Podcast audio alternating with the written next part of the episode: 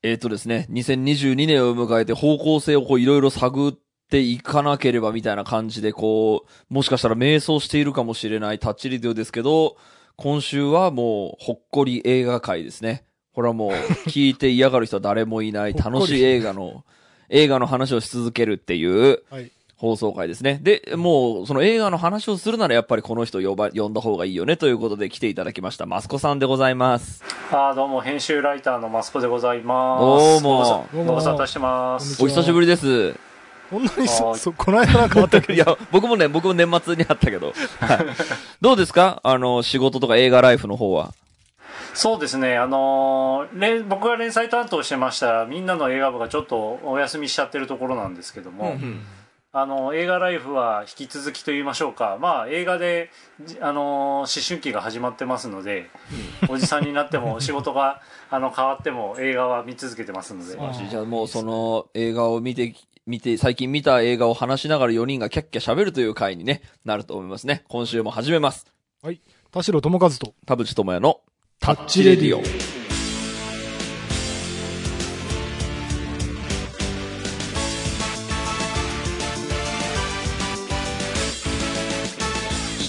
改めましてこんにちは、田代智和です。改めましてこんにちは、田淵智也です。この番組は作曲家田代智和とミュージシャン田淵智也がお送りする閉塞感打破レディオでございます。マスコさんがいい映画を見つけると僕たちにメールをくれるっていうこうイベントが定期的に発生するんですね。はい、で僕マスコさんが去年の夏ぐらいにメールくれた子供は分かってあげない、うん、はい、漫画原作です。漫画原作です。あれマスコさんめちゃ良かったっつってたよね。僕2021年マイベストですね。で僕もね原作超好きで、うん、まあマスコさんがそう言うからと思って見に行ったんですけど、僕ってちょっと分かんなかったかもしれない。なんでしょう。いや良かったんですけど、そんなになんだろう、マスコさんが言うほどうわやべえみたいな感じの読後感ではなかったんですけど、どこが良かったですか？これね漫画すごい好きだったんですけど、ほぼ忘れてたんですよ。うんうんうん、で好きだったなって印象だけで見に行って。うんで見て、その後また漫画読み直して全然違ったなと思いつつも、なんていうのかな、不思議な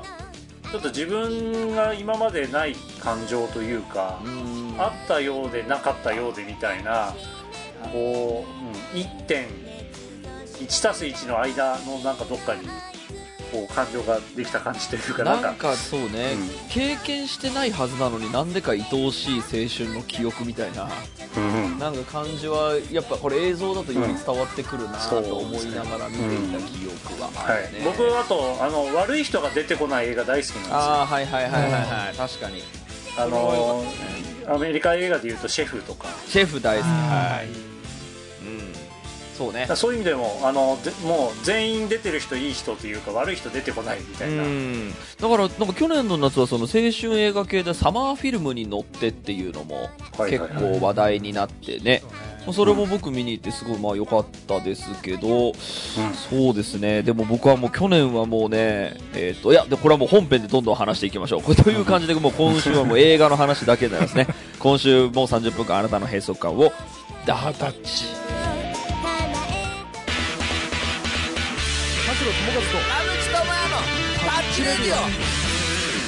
で、まあ、この流れでじゃあ僕のその良かった映画、その2021年で良かった映画で言うと、これは僕マスコさんにも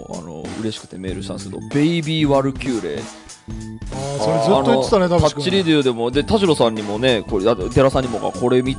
ちゃ良かったっすよって送って、で田代さんやっぱ邦画が苦手だからなんとなくちょっと敬遠してんだろうなっていう感じへーみたいなそう感じだったけどまあ、ベストだったかっていうよりかはちょっとやべえ監督出てきちゃったなっていう感動がすごくてですね、これ結構僕他の人にも教えたりしたんですよ。なんかそういうインディー映画好きな人とか邦画好きな人とかに教えたら結構ね、まんまとハマった人もね 2,3 人いました。俺も言われて見ようと思ってまだ見てないって感じですね。そう見れずに行けたか見にやってた時やってんの池袋だけじゃなかった。シネマロサは多分今でもやってるんじゃないかなでその坂本優吾って監督だったかな。その方がまあ結構本当にそのスプラッタ系のちょっと本当もう趣味の悪すぎる映画をすごい作ってるんですよ。10分のやつとかショートフィルム系のやつも作ってるんですけど、それの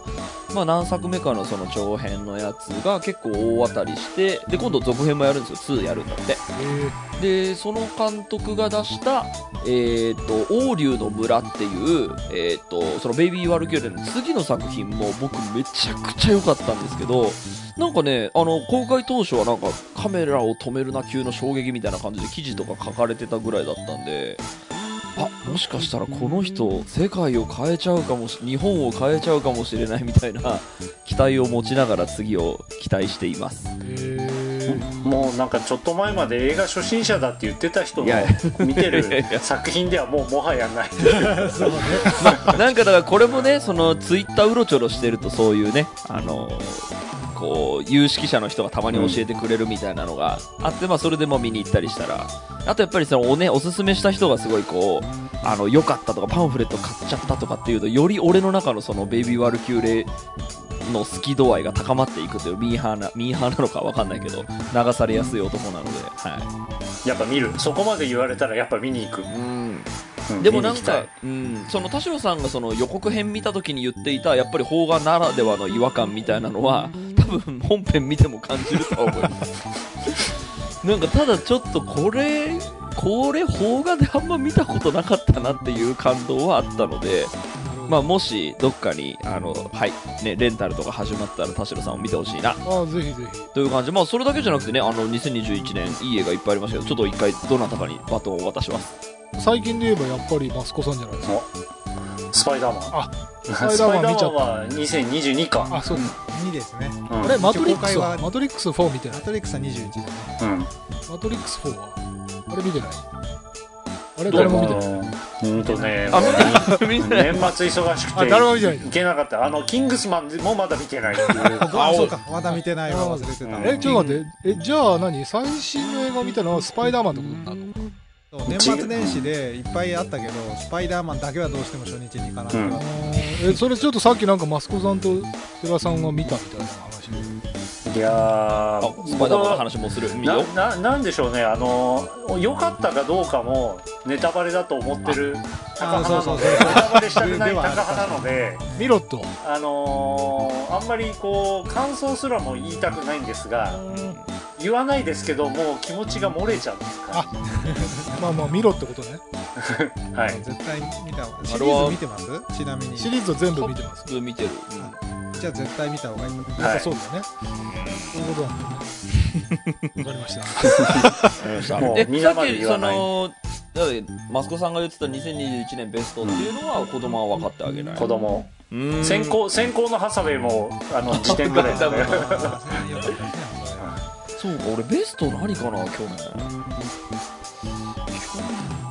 トか。でも去年のベストインザハイツだな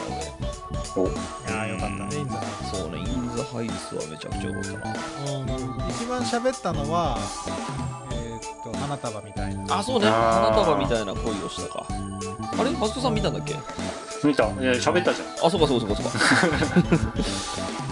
田代さんはじゃあ。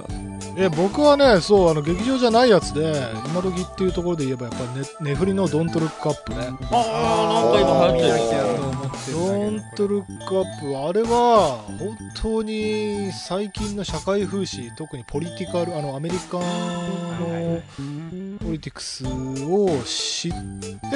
ってたとしてもそれ以上に複雑なもう皮肉ギャグがたくさんあって、拾いきれないほどで、もう多分ね、悪趣味だっつって笑えない人もたくさんいると思うの。結構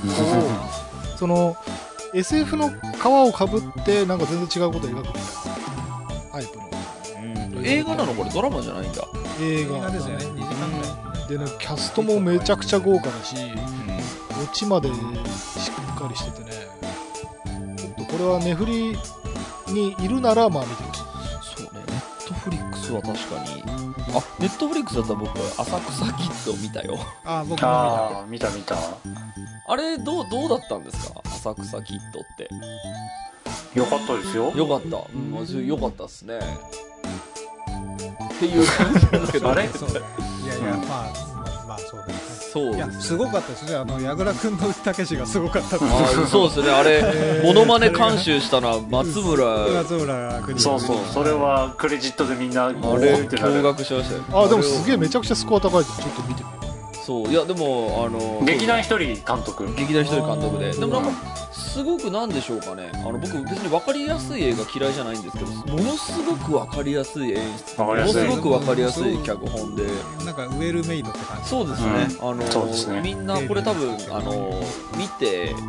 なんだろう、分からない人いないだろうなぐらいな感じの。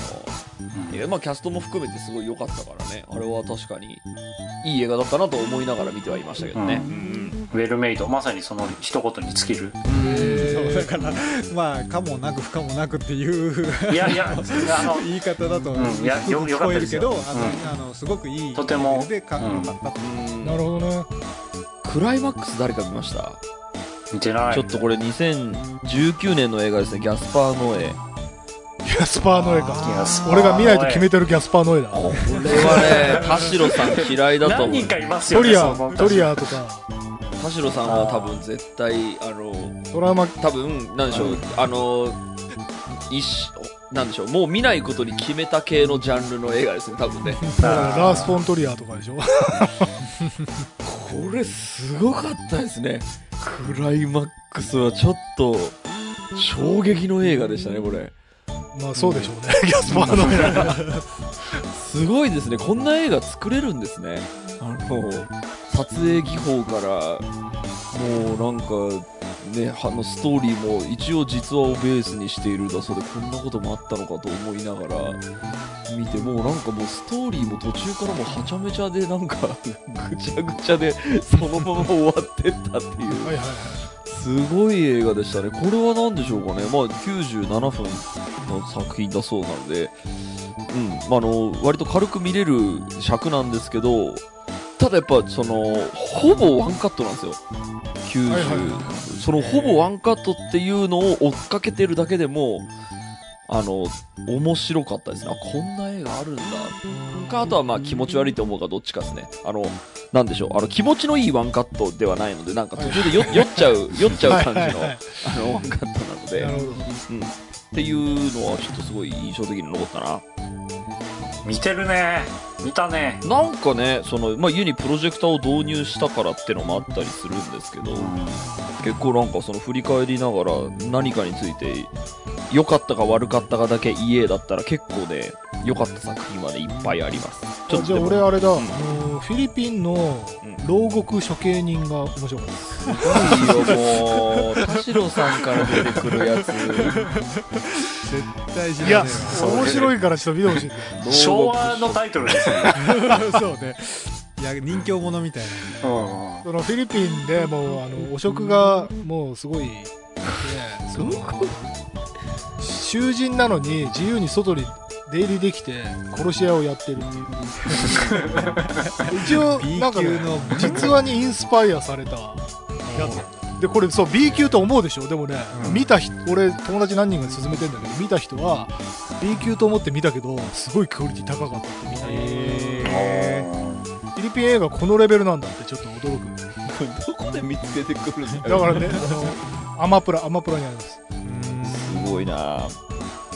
マツコさん次ない見たやつ、2021年の良かった。2021はそれこそネットフリックスでも見られる、今も上がってますけど、ミシェル家。あれ良かったですね。ミッチェル家とマシンの反乱、アニメですね。はい、アニメ見た。はい、これ面白かったですね。いや俺全然ノーマークで、最近見たんだけども、いや最初だるくてどうしても、家族もの苦手な俺としても、ちょっとなんかぬるいなと思ってたら、そのぬるいが全部伏線だったっていう。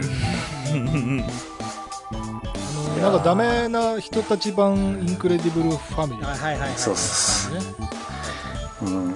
もう途中のショッピングモールぐらいから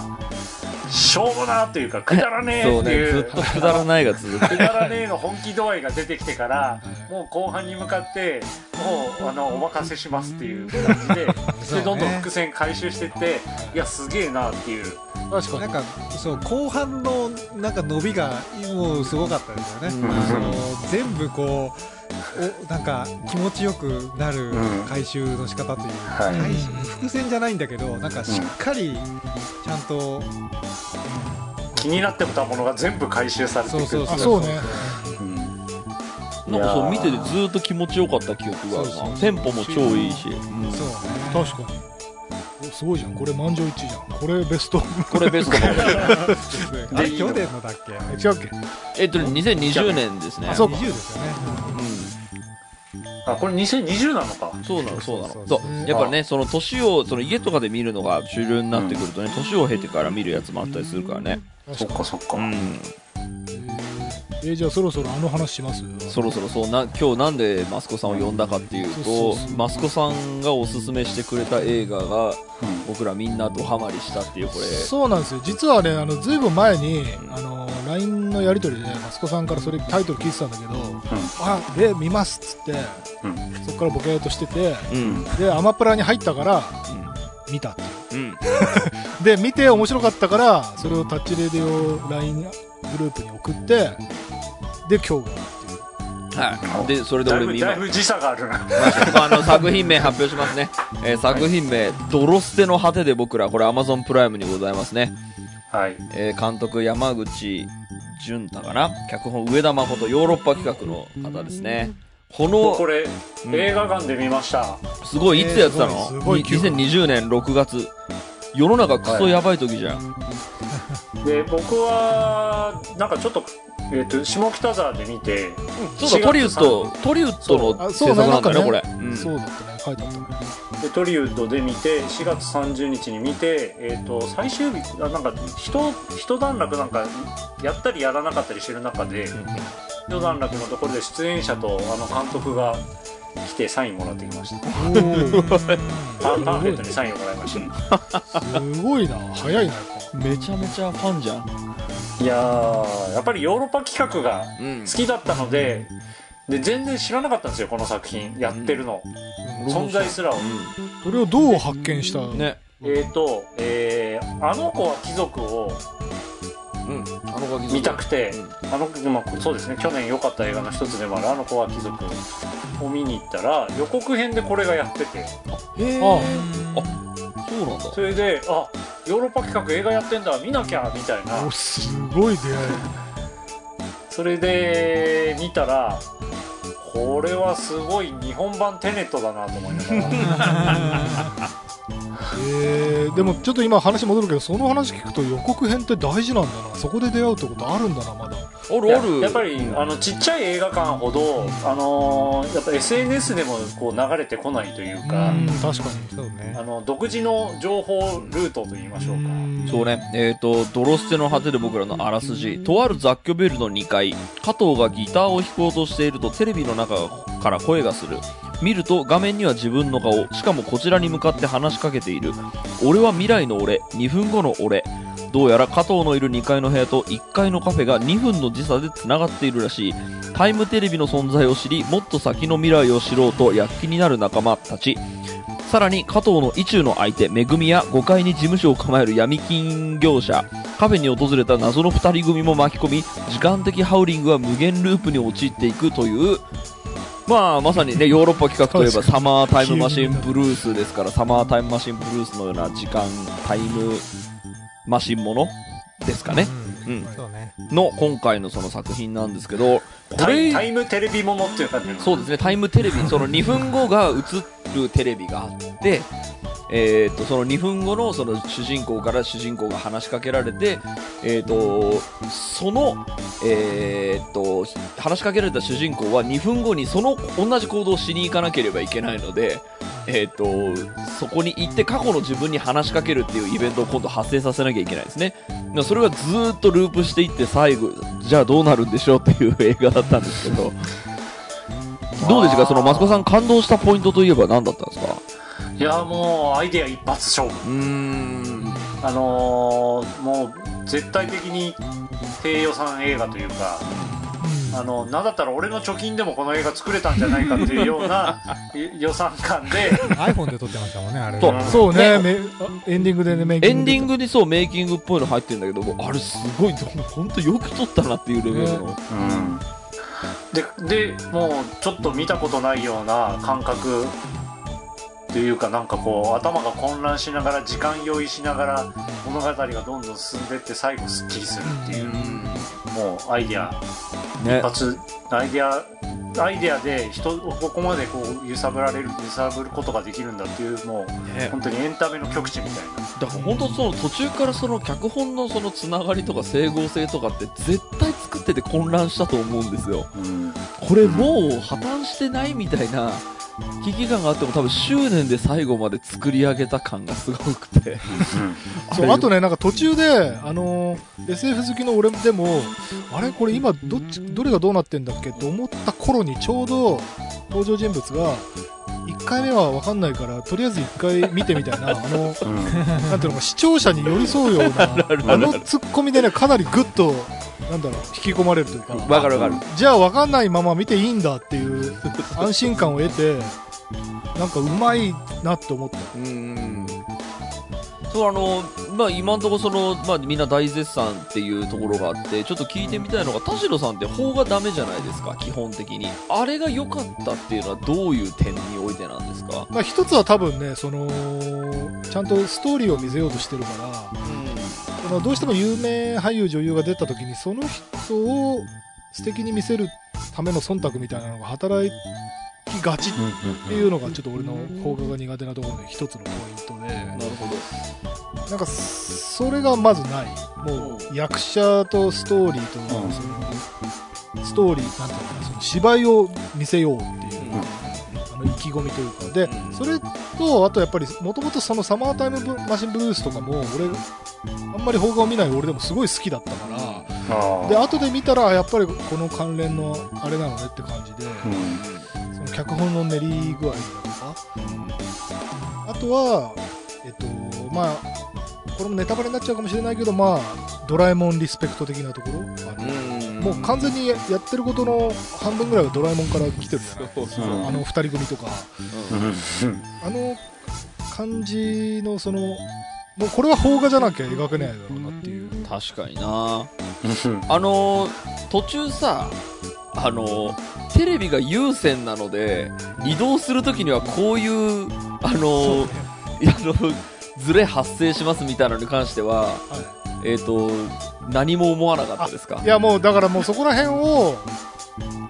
なんだろう気にせずになんていうのかな作っている人たちの気持ちにもう寄り添い始めちゃったんだねでそうなればもう細かいところはなるほど許せるか。なるほど。じゃあ田代さんのその持ってるその邦画ってその好きじゃない映画に対するその印象みたいなのはそのツッコミどころがあるからとかそういうことじゃない、ね、そう全然ねそんなロジカルなことっていうよりはやっぱりなんか愛にこう共感できるかみたいなところだと思うんだよ多分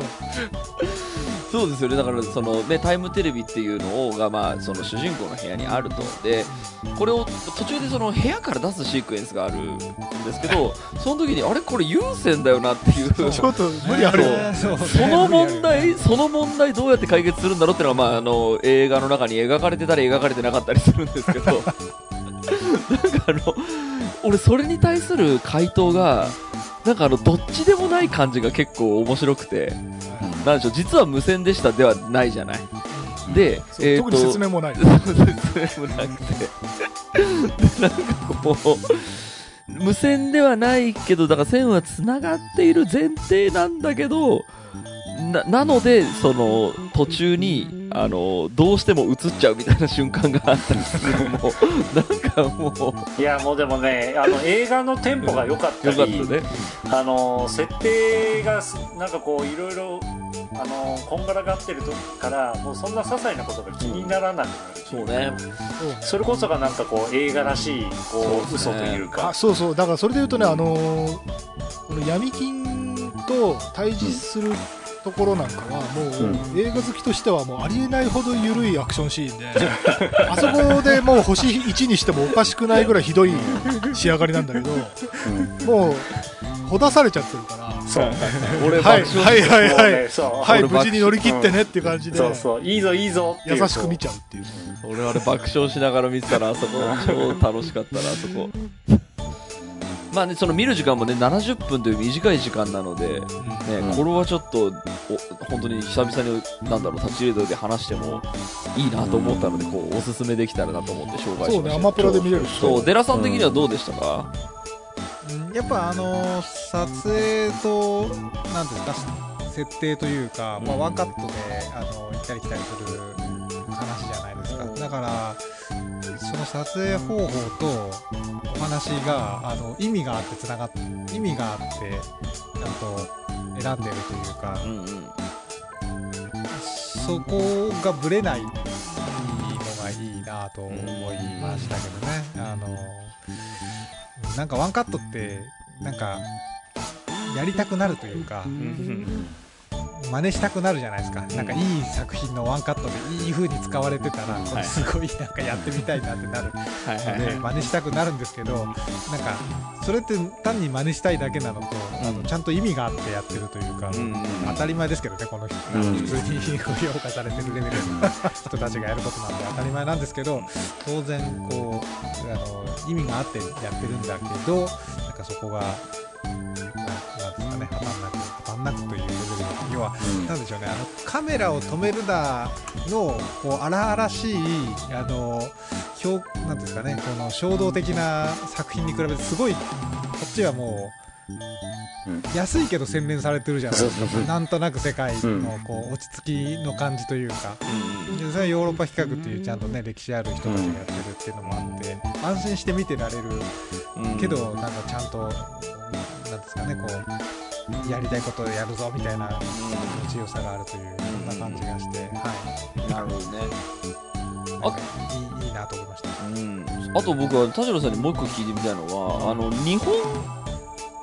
的な舞台演劇みたいなものはその映画のスクリーンで繰り広げられてることに関しては何かネガはないんですか？いやだからね、それで言うとこのドロステで行われてるのって割とその地に足ついたなんか本当にすぐ隣にいるお姉さんお兄さんみたいな、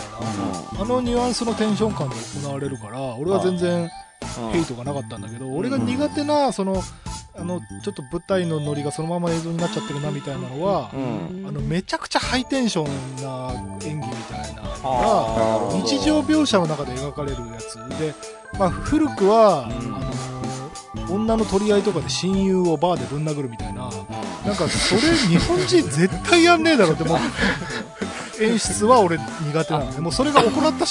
れた瞬間にあ俺向きじゃなかったなって思ってしまう。あ、それでいうとね、アメリカ映画にももちろんヘイトっていうかうわアメリカ映画クリシェあるわってあるのね、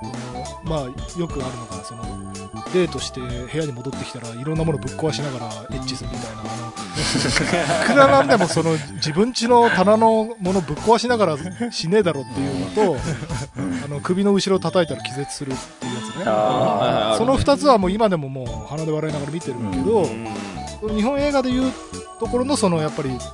異常にテンションの高い日本人っていうのは俺はちょっと苦手。だからそのドロステの演技に関してはそこは該当しないんだ。そうそうそう、全然なんかそので僕だからそのなんでしょう、ドロステに関しては別に何のネガもないんですけど、やっぱ舞台演劇っぽい演劇あるじゃないですか。いややっぱりドロステは舞台集は出ますよ、ね、完全にそうですよね。でそれに関してはそのマスコさんからしても別にネガはないの、その映画ってね、俺もうヨーロッパ企画が好きだから、であとヨーロッパ企画を知ってるから、まあそういうもんだし、なんかそれも含めてこの人たこの出てる人たちが好きっていうのにもう俺はなっちゃってたし、まあ、それをさなかったとしても、うん、やっぱりもう物語のテンポの良さで、うん、そんなのネガがそこにネガを感じる隙間がないぐらいもうどんどんテンポよく進んでいっちゃってたから、なるほどなるほど、まあ、確かになそのなんでしょうかねその作っている人たちがヨーロッパ企画なのでと思って見れば、うん、その舞台の人たちなのでと思ってみたら割とすんなり入れるんですけど映画ですって見始めた時に多分違和感感じる人いると思うんですよね。いやまあそうですね、うん、結局 iPhone で撮ってるのでもうルックが全然映画じゃないんですよね、うん、そうね、かなりペタッとした照明だし、うん、だからなかなか映画的に見ようっていうのを逆にできなくしてるのも作戦勝ちな、うん、そうですね。でもやっぱりそのなんでしょうドロステのあのアイディアって多分映像演劇じゃないとできなかったんでしょうね多分。あ、そうそうそう。舞台だとちょっと伝わりづらい。確かに画面が必要だしね。うん、そもそもそうだね。あとねこれドロステって言葉知ってました？あ、僕知らなかったです。あ、僕もだからそれで後で調べた。そうでも劇中にも出てきますよね。そうそうそう、うん、劇中で出てきてそのなんかある人たちは知ってるんだけど、うん、で響きもすごくなんか面白いんだけど知らない言葉をすっごく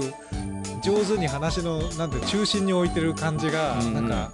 よく見つけてきたなこの言葉みたいな、確かにな、うん、関心がすごくあってなんか、う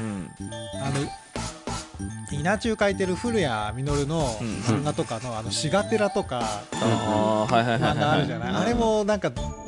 魚の毒みたいな、うん、言葉とテーマとすごくいい感じでマッチしていいネーミングだなとか思う。秘密とかも秘密の意味あったかな忘れたけど、なんかああいうドロステっていうこの響きの面白さとそれがちゃんと話の中心にある、そうね、ネーミングセンスみたいなのすごくいいなと思って、あれだからね劇中でもうすごい自然にドロステだよってその普通に出てくるから、あ、なんかみんな知ってる言葉なんだと思って思いながらいいだろうね。ドロステコーヒーの由来でしたっけ？あ、そうなんだ。そういうコーヒーがあったんじゃなかったっけ？あ、そうなんだ。どういうこと？コーヒーのデザインがそういう。これなんかそのコーヒーの今パンフレットを見てたら、うん、そのドロステコーヒーのでも名前の由来はオランダのドロステココアのパッケージからって書いてある、うん、そうだ映画の中に出てきましたね。だからそのパッケージの中の人が持ってるパッケージにそのパッケージの絵が書いてあるってやつね、うん、そうかだからドロステ効果を表現、ドロステ効果っていうものから来た名前がついてる、うん、どんどん入れ子になってるやつね。じゃあ本当に最初はオランダのドロステココア、うん、本当だ名前の由来は本当だ、なんだこっちが元祖なの、そういうことか、なんか物理現象がなんかあってそっちかなと思ったら違うんだ、本当にココアのそこが語源になってそのドロステ効果っていう単語が出てきたんだ、なるほど、あ、そっちだった、発明だなその最初に。この辺はもう見てもらえばどういう見方、何を話してるか分かっていただける、これがそのまま映画になってるみたいな、そうねそうか、そっちのことなんだ。でもこの表現自体をよく見るけど、これをドロステ効果っていうのか的なこう、うん、驚きというか、うん、閉感がすごく作品のなんていうんですかね、それにはこう人がかかってる感じがしますね、うん、でも今回の映画ってこれだけ僕らがハードルをめちゃめちゃ上げまくって見た人ってどんな気持ちになるんでしょうねでも多分喋ってても、うん、本質は何も伝わってないような映画のなんかさ、こんだけ絶賛してんだからさぞかしすごい映画なんでしょうって言ってのってどういう期待をするかによってみんなまちまちじゃんその僕らが思ってる方向じゃない期待をしてみた時の、これが名作ってなる危険性もなんかちょっとはらんでるタイプの映画、でも根本にやっぱりまず一つは SF 的なところでそのタイムトラベルというか、タイムリープというか、時空間を移動する的なあれが面白がれる人と、もうそれ自体がダメっていう人がいるとしたら、まあ面白がれる人の方が多分向いている。なるほど、確かにね。なんか SF もダメだ、全般的にダメとかも非現実的だしみたいな人はちょっとダメ。あとあれもそのこの間僕が話した呪術廻戦の話とちょっと近いですけど、なんか途中でシステムがよく分かんなくなった途端にもうついてくのをやめる人いるような気もするんですよね。いやなんかそれはテネットもそうだったでしょ。あ、そうそう、あ、そう、そうなんですよ。マスコさん、僕この間その呪術廻戦の話をタッチレディオでしたんですけど、その時の僕の呪術廻戦の楽しみ方はテネットと思って見たんですよ。はい、見たというか、そのとにかくよく分かんないけどめちゃめちゃ面白いなと思いながら呪術廻戦って出てくる単語がすごく難しいので、はい、あと人間関係も僕キャラいっぱい出てくるともうすぐパンクしちゃうので、この人が誰なのか仲間なのか敵なのかも分かんないしと思ってたんで、大体そういう作品って僕ハリーポッターとかもうちょっとついていけないって自分の中でこう決めつけてたんですけど、そうじゃなくてよくわかんないけど面白いっていう目線で見切れちゃったんですよ、呪術廻戦で。だからこれそうか、こういうエンタメの形をやっぱ面白がった方がいいなっていう、結構僕今年正月に見たんですけど、結構大きな衝撃というか、相当僕の中でなんだろう、新しいエンタメの楽しみ方見つけたなって、なんかすごくもうこれ何の話からこれになったんだっけ、テネットだね。だからなんでしょう、よくわかんないんだけど、まあなんかは本当にわかんなければ誰かが解説してくれるだろうとか、なんかあれぐらいの見方でなんかいいんじゃないかなと思うと、そのこういう今回のそのタイムトラベルものみたいな時にどっかでその不都合、なんでしょう、その整合性が合わなくなってくるって、ちょっとでも思っちゃったらついていけなくなることはまああるんでしょうけど、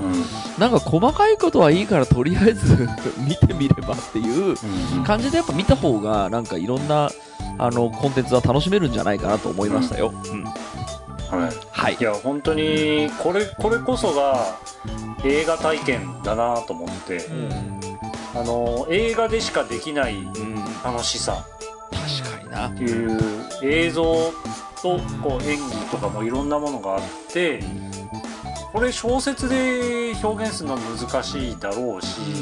舞台の人なんで舞台でできるのかもしれないけども、でもやっぱりこれは映画ならではだよな。そうね、舞台だと多分そのこう繋がらないですよね。そのなんでしょう、その未来と過去が繋がった感じのカタルシスみたいなのがちょっと表現しづらいような気がするんですよね。あれ映像があることによって多分こう見てるお客さんが、ああなるほどってやっぱ思える瞬間が多いタイプの作品だと思うので、いや本当にそれこそさっき最初に話したスパイダーマンも、あれこそ20年スパイダーマン見続けてきた映画体験っていう、あれもなんかこうなんか俺映画好きでよかったっていう勉強しないで映画ばっか見てきたけど俺の人生それで間違ってなかったかもみたいな思いをさせられたのも、あれこそもうあれも映画体験だと思うんで、なるほどね。多分スパイダーマンの、予算の30秒ぐらいで2秒ぐらいでその線は取れちゃうんだろうけどそうね、だけど、全然予算とかはもう桁が 何個違うんだっていうぐらい違ってても、なんか映画好きでよかったなとか、映画見てたからこういう気持ちになれるんだっていうふうに思える作品だったなと、素晴らしいですね。全知識があればあるほどなんかそこに含まれるオマージュとかユーモアになんかこう乗っかれるという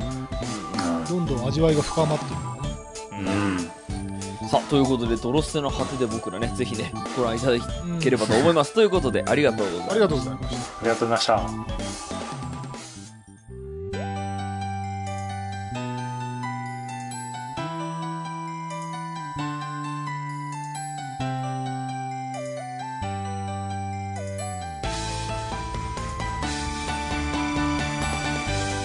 はい、エンディングのお時間でございます。今週もありがとうございました。番組のご意見ご感想はブログのメールフォームよりお寄せください。タッチ2人に話してもらいたいこと大募集でございます。E メールアドレスはタッチレディオ @gmail.com、 tacciradio@gmail.com でございます。オフィシャルツイッターの方もぜひチェックしてください。ということで、久々にマスコさんが来てくれて映画の話がたくさんできて楽しかったです。いやーいいですね。ね、ちょっとリスナーの人もちょっと全部メモっといてもらって、牢獄処刑人から、ドロステの果てで僕らまで、ベイビーワルキュールまでちゃんとメモっといてもらって、ね。いや俺もなんかちょっとついでにおじさんちょっともう一個言いたいで言うと、あ行きましょうどんどん行きましょう。映画じゃなくてそのドロステ感というかこの映像の酔う感じとかみたいな、うん、どういう絵コンテになってんだろうとか脚本で言うならば、うん、カイリー・ミノグの PV ミュージックビデオのミシェル・ゴンドリンのやつ。そうです。はいはいはい、カムイントゥマイワールド、カムイントゥワールドあれ、うん、がもう本当に。どうなってんのこれっていう、うん、MV です、いやそれでいうとそのミシェル・ゴンドリーっていう人が、うん、まあ、その後映画も撮ってっていうか映画も撮ってんだけど、うん、あの人の MV はもう本当にクリエイティブなものが多くて、うんうんうんうん、ちょっとミシェル・ゴンドリーでねググってほしい。そうなんか名前も聞くね。今言った僕らの世代だともう一番こう刺さった3人ですもんね。ミシェル・ゴンドリーと、あ、そうそうそう、もう凄まじい、スパイク・ジョーンズとクリス・カミンガム、そうそうそう、過小評価されたウォシャウスキーみたいな人いや本当に、いやでも本当になんかマイペースがゆえにあんまりなんかこう社会的評価は、ね、そう得られてないけど、うん、すごい映像、そのなんだろうトリックというか、うん、確かにね CG がそんなに発達してないし、うん、特撮というかもうどうなってこの時代これ撮ってたんだろう、どうやって撮ってるか本当にね不明な技術を使ってるんだよね。うん、結構めちゃ昔の曲なんだね。そうです、あもう YouTube で見られるんで。あそうね、そう、うん、スパイクリーだとあれなんだっけアメリカンなんちゃらってスパイク・ジョーンズ、スパイク・ジョーンズ間違えましたいやちょっとあの映画もすごかったんでちょっとアメリカン・ユートピア、ね、アメリカン・ユートピアね、あすごかったっていうかもう なんて言ってかあれ映画なのかなと思いながら、あれこそまあミュージカルだから劇場っていうよりは劇場感がありましたけど、ね、あれすごかったですよね。あれはなんかその僕の知り合いの映像クリエイターがもうこれも全クリエイターが見た方がいいってすごい鼻息荒く言ってて、まあ確かにそうなんだろうなと思いながら振り返ってましたけど、すごいよく規格外の映画でしたね。あれも面白かったな。さあ映画の話はつけませんけど何か大丈夫か言い残したことはないかな。終わるぞ、まあ、余計な追加をしちゃったけどいやそれも絶対もう今リスナー絶対みんなカイリー・ミノーグ見てると思いますよ、うん、ということであどうぞどうぞ、もちろんもちろん最後、うん、じゃあ2022年始まったばっかりなんで、うん、今年はこれを見ようと思ってるみたいなので最後一人ずつありますか。特にない。私はこれを見よう。俺はもう バズ・ライトイヤーおあ何はい、それはピクサーのスピンオフってこと？愛の一本バズ・ライトイヤー、はい、ピクサーいわゆるトイ・ストーリーのはいうん、宇宙服した彼が、はいはいおもちゃではなくて、うんまあ、多分予想するだに、おもちゃになるモデルだったヒーローバズ・ライトイヤーの物語みたいな感じで実写ってこと？で、もちろんピクサーのCG なんだけど、はいはいはい、もうメカとか、なんだろうな動きとかがもう俺らが好きな SF 映画みたいなもうディテールだったりこうポーズとかも全部、完成されてるような予告編、はい、なのでもう予告編で絶対これ見るっていう、いいですね。そうですね、僕はもう公開されてもう半年以上経ってますけどドライブ・マイ・カーが超受賞したでしょ。ああそうね、すごいね。でこれ濱口竜介なんですよ。田代さんから教えてもらったなんだっけハッピー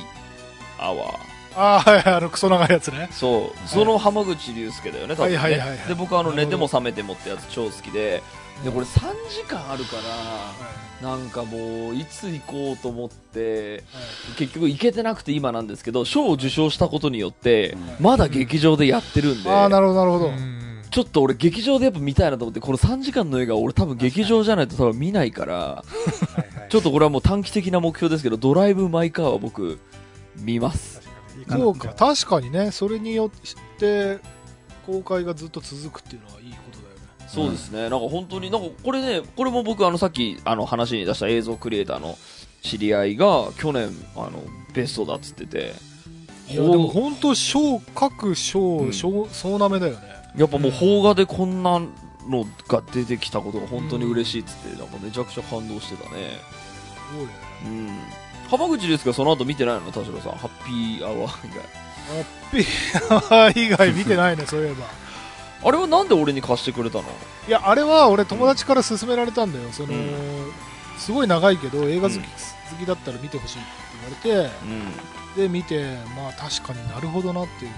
いうでやっぱりね、なんかその口コミでしか見ないものっていうのがあるんだよ。それがほら今最近やってるそのタッチライングループみたいなのの存在意義じゃない？もう世の中にこれ見てほしいっていう情報は溢れ返ってるけど、見る理由としては俺の周りのあの人が言ったからみたいな結局そこにもう口コミのルーツに立ち戻るというか、いやドロスでもそうだもん。だってマスコさんが言ってたって言って、そうマスコさんがすげえ前に LINE で言ってたやつアマプラにフリーで入ったと思ってみたから、やっぱ大事よね、おすすめね。そう周りのおすすめ大事ね。そうだからやっぱちょっとね、いい作品に出会った時はちょっと声を大きくしなきゃいけないんだよね。そうなんだよね。結局そういうことなんだよな。だから牢獄処刑人も俺ツイートしなきゃいけないんだからそれも定期的に教えてほしいね。さあということでね、映画の話はつきませんが今週はこの辺です。はい、お相手は田代智和と田淵智也と益子和孝でした。また来週。